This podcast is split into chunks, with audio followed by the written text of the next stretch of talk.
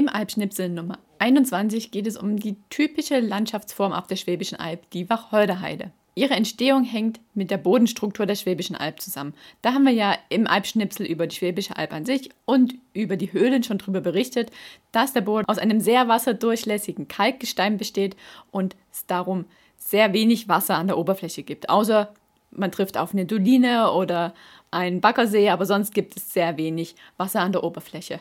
Und so kommt es halt, dass die Landschaft sehr trocken ist und man sie somit auch nicht großartig für Ackerbau nutzen konnte. Darum hat man in der frühen Neuzeit und bis zu Beginn des 19. Jahrhunderts diese Flächen, die man halt nicht für Landwirtschaft nutzen konnte, an die Schäfer gegeben. Und die Schäfer sind dann mit ihren Schafen über diese Wiesen gezogen und durch das, was das Schafmaul dann gefressen hat, sind diese Wacholderheiden entstanden.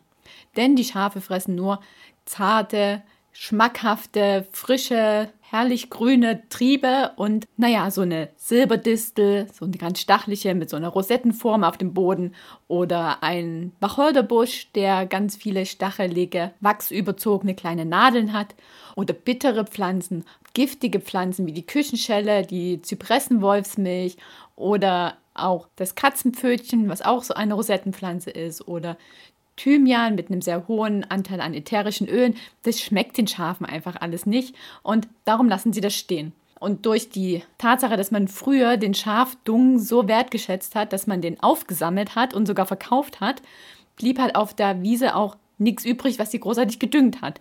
Und dementsprechend ist es eine sehr nährstoffarme Wiese geworden. Und diese Wiese nennt man halt Heide. Und weil da ganz viel Wacholder wächst, ist es die Wacholderheide. Und würde man die Schafe heute nicht mehr auf diese Weiden lassen und auch sonst sich niemand drum kümmern, weil in manchen Gemeinden macht es tatsächlich schon der Mensch, der sich darum kümmert, dass die Heiden so erhalten bleiben, würden nämlich andere Sträucher und Büsche wachsen, es würden Bäume wachsen und diese Heiden würden super schnell verbuschen und auch verwalden.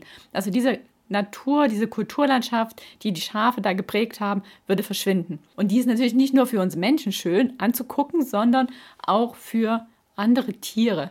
Denn auf diesen Flächen, wo die Schafe mit ihren Hufen drauf rumgetrampelt sind und allgemein auf den steinigen, kargen Flächen. Da können sich zum Beispiel bodenwohnende Waldbienenarten oder der Heidegrashüpfer oder der Schmetterling schwarzfleckiger Ameisenbläuling ansiedeln.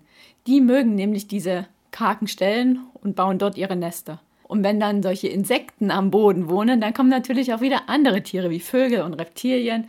Und charakteristisch für die Schwäbische Alb und für diese Wacholderheiden sind dann zum Beispiel Zauneidechsen, Ringelnattern, die Dorngrasmücke, der Turmfalke und der Neuntöter.